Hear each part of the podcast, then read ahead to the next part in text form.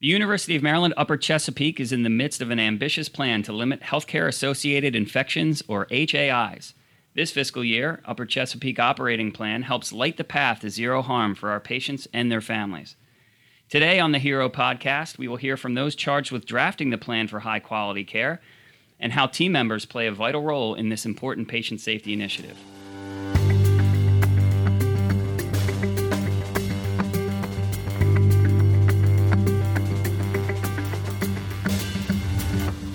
Hello, I'm Colin Ward, Vice President of Population Health, and joining me today to discuss the operating plan and our goals for the next 12 months is Lyle Sheldon, the CEO of Upper Chesapeake, going on now, what, 30 something years?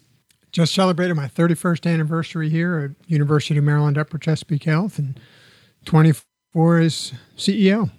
So when you started here, the Berlin Wall was still up and Michael Jackson was just releasing albums left and right. Quite a change from from those days. And some of us were still in high school or college. some of some of us may have been. so, Lau, you know, as we get started here today, I think maybe we'll start with the most basic question for, for folks that are listening is what exactly is an operating plan and how are they put together? Every well run organization needs to be focused on its mission, vision, and values that drive what we do on an annual basis and strategically long term. A key component of that is this idea of, of an operating plan, which outlines for our board, for our medical staff, for our team members, what are the key organizational objectives that we want to try to accomplish in that upcoming year in front of us. So, an operating plan that you would have seen, you know, 30 years ago is probably looking a little bit different than one that you're seeing today and that you've helped craft today. So, why is there such a focus now on healthcare associated infections in an operating plan? As we look at one of our key responsibilities in servicing our community, from a patient perspective, it falls into three broad categories don't hurt me, heal me, be nice to me. And as we think about this idea of healthcare associated infections, that falls into the category of don't hurt me, because these are infections that theoretically are avoidable and preventable when patients are in our care. And so, are there obviously there are internal forces here at play. We, we think we can do better in this arena. How about externally? Are there external forces that are pushing hospitals to focus on this? I think what I would say is that when you look across the country, you know, there tend to be a number of different service industries or professional industries that have put this high focus on reducing patient harm or reducing harm for their clients. You certainly have the aeronautical industry. Right. You certainly have nuclear power and I think healthcare has finally fallen into that arena where really our responsibility is this notion of doing no harm for our patients. I think there's an internal expectation amongst our team members and our physicians that those things that are preventable or avoidable that we have control over, we should be working very, very diligently to minimize.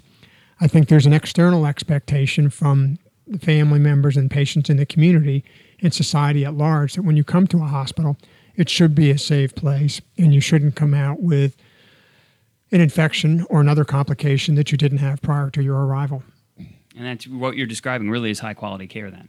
It's high quality care and safe care. And I think it's important to, to, to put those two together in the same sentence. Great. So Upper Chesapeake has an ambitious plan. We, we know that we've set goals around uh, certain components of our operating plan relating to safe and, and high quality care. So if we, we hit those targets and we do a good job here on this journey to zero harm, what will that mean for Upper Chesapeake and our patients? As I think about that question, when you look at the leading causes of death here in the United States, first is heart disease, second is cancer, but the third leading cause of death the, across the United States is medical error. And the majority of those medical errors take place in the hospitals across the country. And the majority of those medical errors are avoidable or preventable. And so when you put it into the context of what does that mean from a patient standpoint, it means fewer patients that are dying unnecessarily. It means fewer patients that are having some type of potentially debilitating injury that they would not have had while they were here. And I think those are the success factors that we're looking at. It's really decreasing the risk for that patient while they're in our care at our hospitals. Absolutely. All right, thank you, Lau. We're just getting started here. Uh, when we come back, we're going to be joined by Dr. Leo Girio Herrera. He is the medical director for infection prevention. You're listening to the Upper Chesapeake Hero Podcast. Are you or someone you love experiencing a mental health or substance use crisis? The Klein Family Harford Crisis Center in Bel Air can help. With care available 24 7 in a comfortable and safe setting, our team of professionals are experts in helping you manage the struggles that often feel impossible. The Crisis Center's hotline is available day or night, and our mobile crisis team will come directly to you. Our 24 7 walk in clinic for urgent care at 802 Baltimore Pike provides treatment with compassion and respect. Experiencing a mental health or substance use crisis is scary, but you're not alone. We are here to help. Call 1 800 NEXT STEP or visit harfordcrisiscenter.org. As we continue our discussion on the journey to zero harm, I'm pleased to be joined by Dr. Leo Girio Herrera, board certified infectious disease physician and the medical director of infection prevention at Upper Chesapeake. Thank you for joining us today. Thank you for welcoming me. As we get started, can you tell us what are healthcare associated infections? Sure. So, uh, an HAI is essentially an, an infection that occurs on any particular patient as a complication of treatment, whether it's medical treatment, any procedure, anything that happened within the, the hospital walls uh, that was uh, not intended uh, because of therapy. I understand. And how did you come to be so interested in this component of healthcare? Because you're trying to treat patients, uh, and then there's this sort of secondary component about patients who, who may have some issues that, that come up as part of that care. So one of the reasons that I really enjoy uh, infectious diseases really is the range in acuity of disease. So, for example, uh, within our field, we can see uh, tropical related infections, whether it's malaria, um, traveling diarrhea, uh, within our, you know, just in general, HIV, viral illnesses, and within the hospital, many common infections like blood infections, pneumonia, and then within that category, there is the hospital acquired infection. So, so there is such a large variety. Plus, we also get to have a pretty um, significant impact on patients. They may be really sick from an infection, but if we're able to see them uh, quick and early enough and institute the right therapy, they can be feeling better, hopefully within a day or two. So the ability for us to impact their health is is very palpable, uh, very visible. So that brings some joy back to the work that you're trying to. Of course, to yeah, yes, absolutely. Excellent. And and so talk, walk us through what what are kind of the causes for uh, healthcare associated infections and and how do they sort of originate? So, unfortunately, like uh, many things in medicine, there are side effects or uh, adverse reactions that happens with procedures or medicine related treatments. So, for example, antibiotics. When you have an infection, the whole point is to get an antibiotic to kill the bad bacteria. Well, the antibiotic doesn't discriminate. It will kill the bad bacteria, but then it will also, for example, kill some good bacteria that's in your gut. And as it kills some good bacteria, it may cause an adverse reaction of an antibiotic induced diarrhea or C. diff. Uh, that's, the, that's one of the common hospital acquired infections. And so it's an, it's an unfortunate side effect of, of certain therapy. For example, people who need a, a Foley catheter to empty their bladder. It's obviously providing a benefit, but it, can also lead to infections of the urine. So, hospital acquired infections happen because of therapies or treatments that we're doing to help the patient. But as I mentioned uh, at the beginning of this question, each intervention may have a side effect or an adverse reaction. And so that's probably something that most patients when they come to the hospital aren't even thinking about. So so how how can patients and families sort of be better advocates for themselves in, in the way that they seek care and avoid these HI? Yeah, that's a great question. I think uh, patient advocacy is a big part of hospital acquired infection prevention.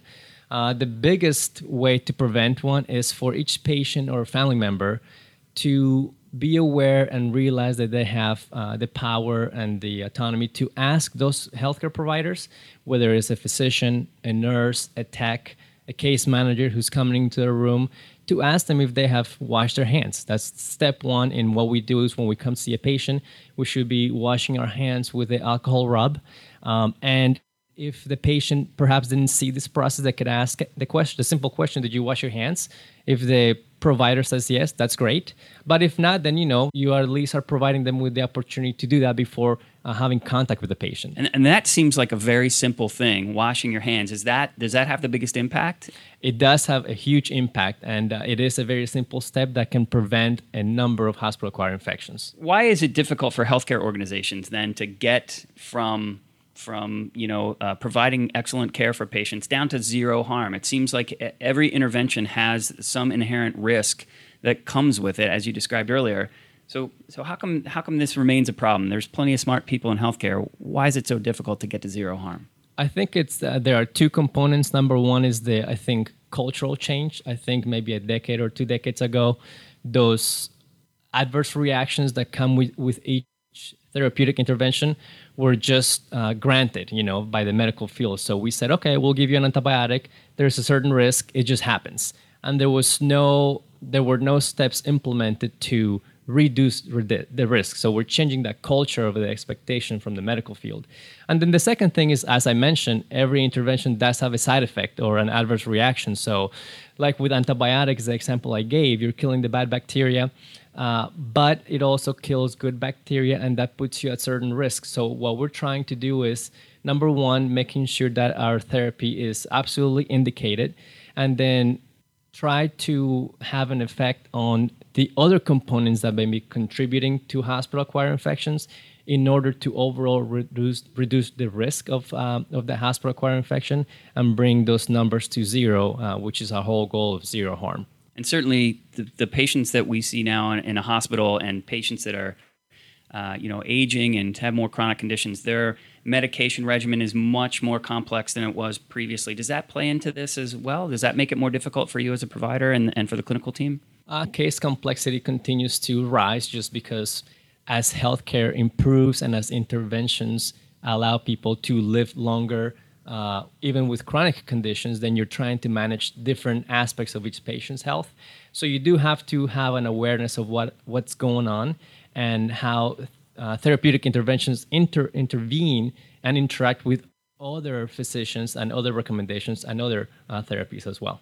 So you have an interesting vantage point here along the healthcare continuum. You you see patients outside of the hospital in your clinic, and you obviously you consult on patients and follow patients in the hospital.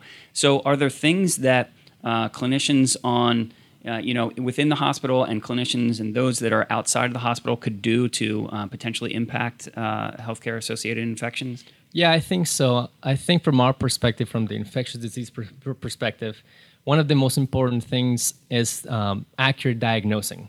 So you hear often in the outpatient setting when somebody has an upper respiratory infection, a URI, and they end up on an antibiotic like a Z-Pak or uh, another antibiotic for a pneumonia or, or for a bacterial infection.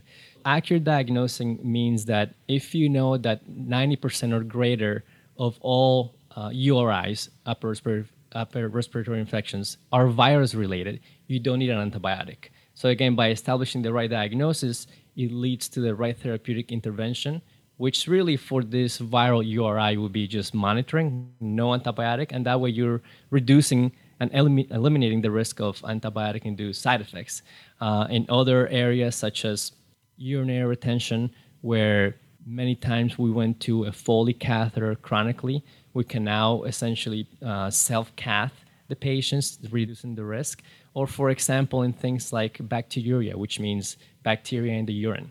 Um, many of these times it is asymptomatic, which means that the patient has no symptoms. So if you have the right diagnosis of asymptomatic bacteriuria, which means again a patient with no symptoms, bad bacteria in the urine, the recommendation is monitoring with no antibiotics. That compared to somebody with a UTI or urinary tract infection where antibiotics are needed. So if you made the right diagnosis of asymptomatic bacteria, for example, you're avoiding risk to the patient by providing them um, therapies that are not needed. So I think in the outpatient setting and in the inpatient setting, the right diagnosis and the right therapeutic inter- intervention, which sometimes means no intervention, is really important for the patients and for the prevention of hospital-acquired infections. And sometimes those patients come to the come to the physician saying, "Hey, I just want an antibiotic." That's right. That's right. So essentially, education of the patients and informing them of the right expectation because you're right many patients say oh my neighbor got a z-pak when they had a runny nose why, why am i not getting one so i think if the physician whether in the outpatient setting or the inpatient setting if they have informed the patient that look we don't want to give you an adverse reaction or a hospital acquired infection so let's just monitor you for the next two three four days i think they're going to feel uh, comforted by the fact that number one, we're keeping them from adverse risks, and number two, they are consulting with their physician in order to have the right care provided. Excellent. Thank you, Dr. Girio Herrera, for your time. We really appreciate it. You're welcome. Thank you so much. When we come back, we'll be joined by Dr. Fermin Barrueto to see where this journey will take us. You're listening to the University of Maryland Upper Chesapeake Health Hero Podcast. The solution to your debilitating back and neck pain is closer than you think. At UM Upper Chesapeake Health, we provide the full spectrum of spine care for both adult and pediatric patients. Our comprehensive approach to treating back and neck pain includes an advanced evaluation and both non surgical and surgical treatment for all spinal disorders. And it's all personalized just for you. Through the University of Maryland Spine Network, we have world class spine care right here in our community. Learn more at umuch.org/slash spine.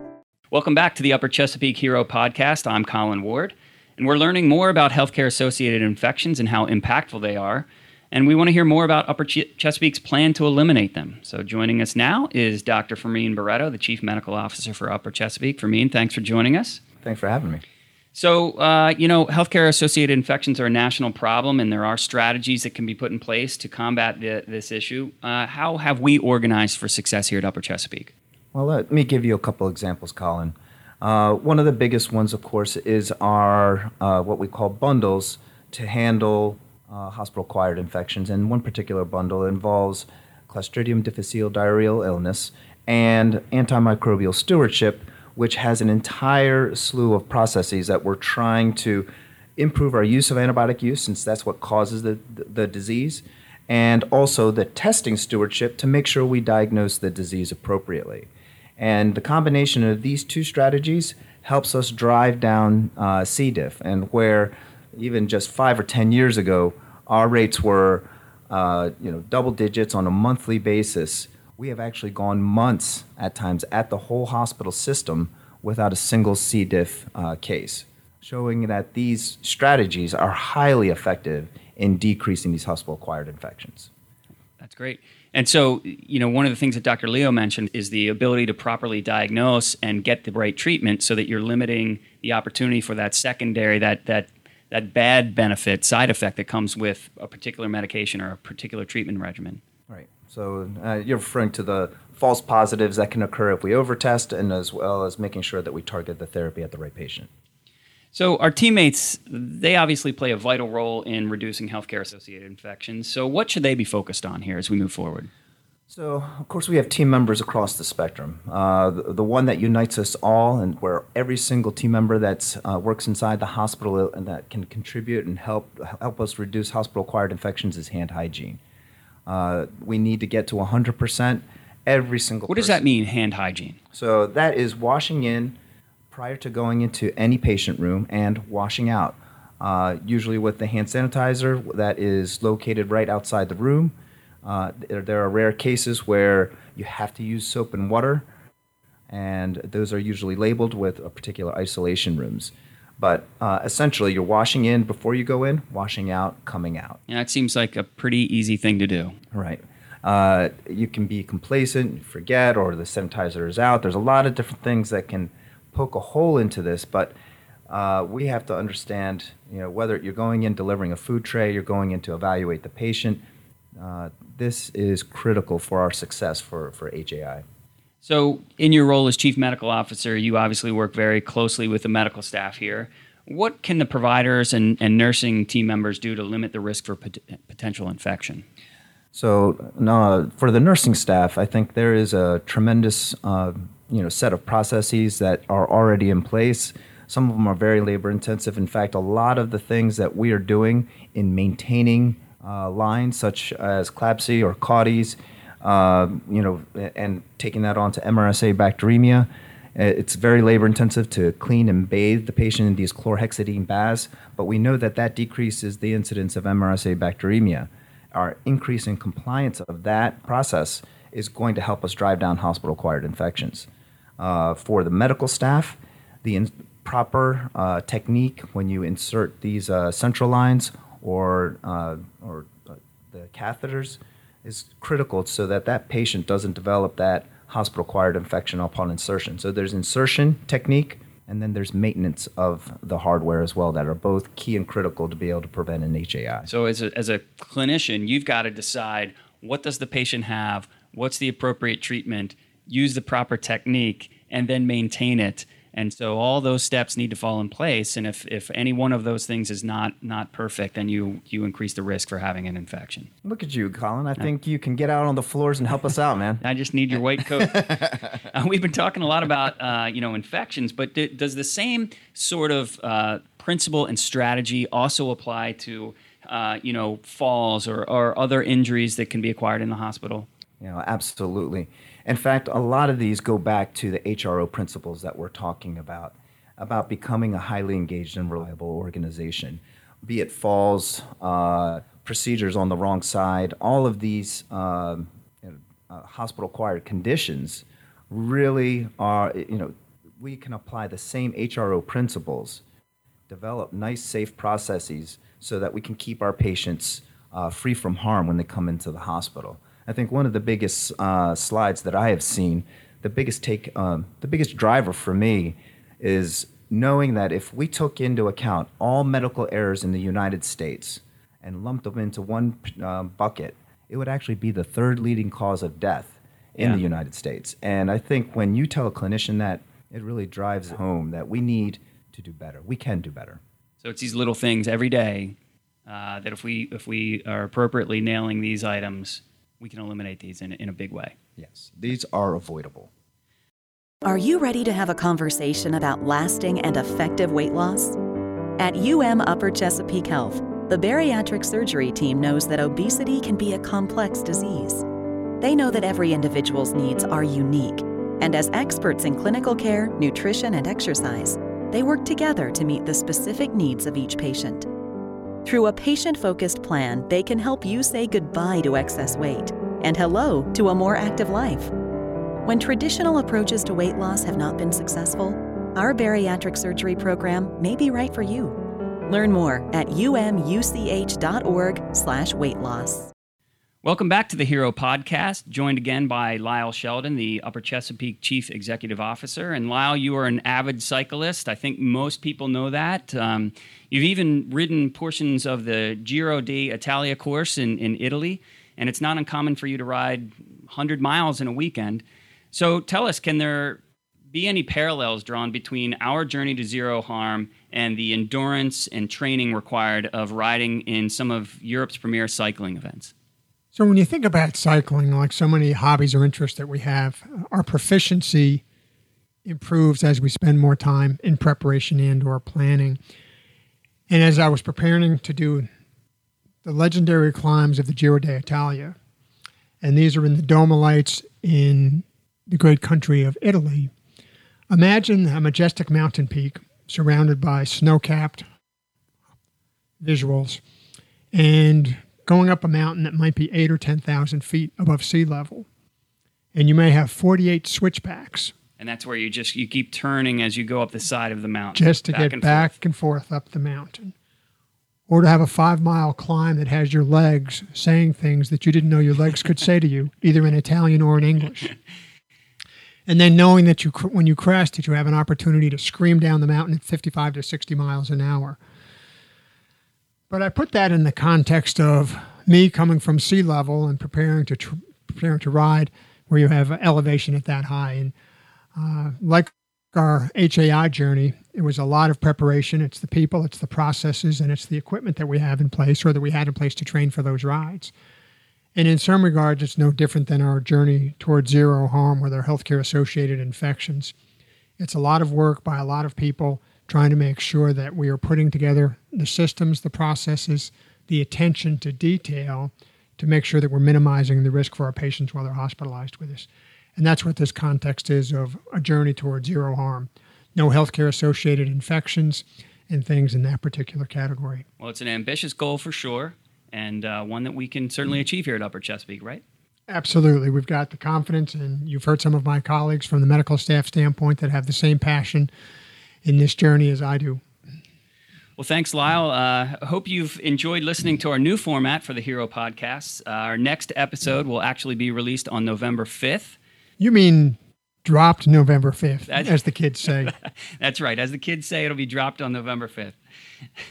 So thanks for joining us as we learn more about healthcare associated infections. And thanks to our guests, Dr. Leo Girio Herrera and Dr. Fermin Barrueto, and of course, Lyle Sheldon. I'm Colin Ward, and we hope you will join us on the journey to zero harm.